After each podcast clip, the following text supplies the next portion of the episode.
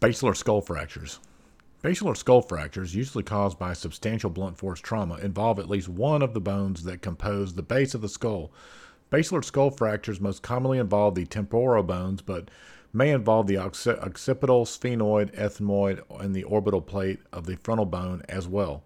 Several clinical exam findings highly predictive of basilar skull fractures include hemotympanum, cerebrospinal fluid, autouria or rhinorrhea, battle signs, and raccoon eyes, periorbital ecchymosis. Basilar skull fractures are commonly associated with facial fractures, cervical spine injury, intracranial hemorrhage, cranial nerve injury, vascular injury, and meningitis. Basilar skull fractures are commonly seen in younger people due to their propensity to do high-risk activities. The majority of basilar skull fractures are managed with conservative care.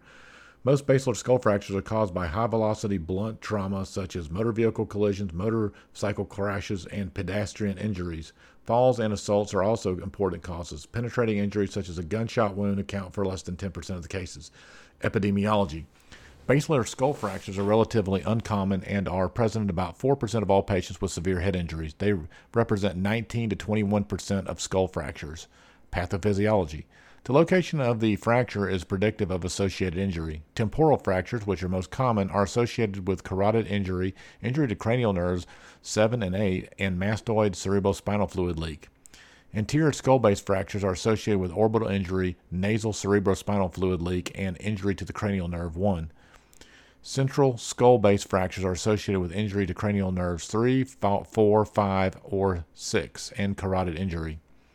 Posterior skull base fractures are associated with cervical spine injury, vertebral artery injury, and injury to the lower cranial nerves. These injuries are very serious and often the patients have hemiplegia or paraplegia. Associated injuries. Basilar skull fractures are often associated with other central nervous systems pathologies like epidural hematoma due to the weakness of the temporal bone and the close proximity of the middle meningeal artery. At least 50% of basilar skull fractures are associated with another central nervous system injury and have about 10% have cervical spine fracture.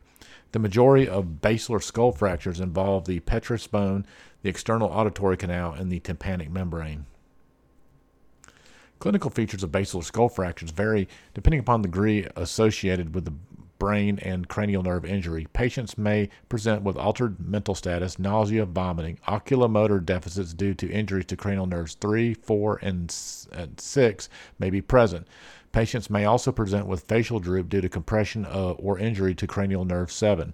Hearing loss or tinnitus suggests damage to the cranial nerve 8.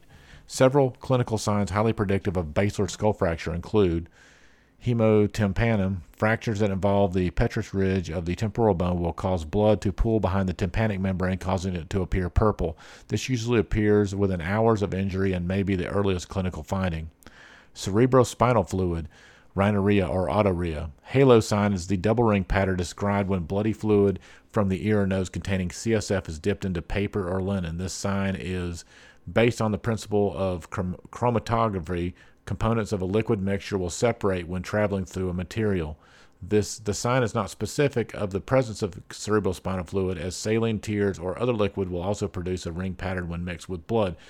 Cerebrospinal fluid leaks may also be delayed hours to days after the initial trauma.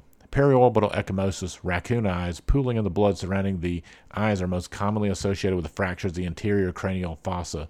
This finding is typically not present during the initial evaluation and is delayed by 1 to 3 days.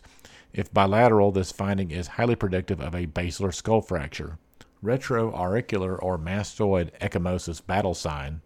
Pooled blood behind the ears in the mastoid region is associated with fractures of the middle cranial fossa. Like raccoon's eyes, this finding is frequently delayed by 1 to 3 days.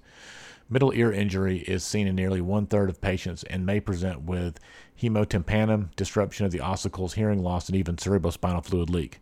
Other features include dizziness, tinnitus, and nystagmus. The presence of battle signs in raccoon's eyes are highly predictive of basilar skull fracture.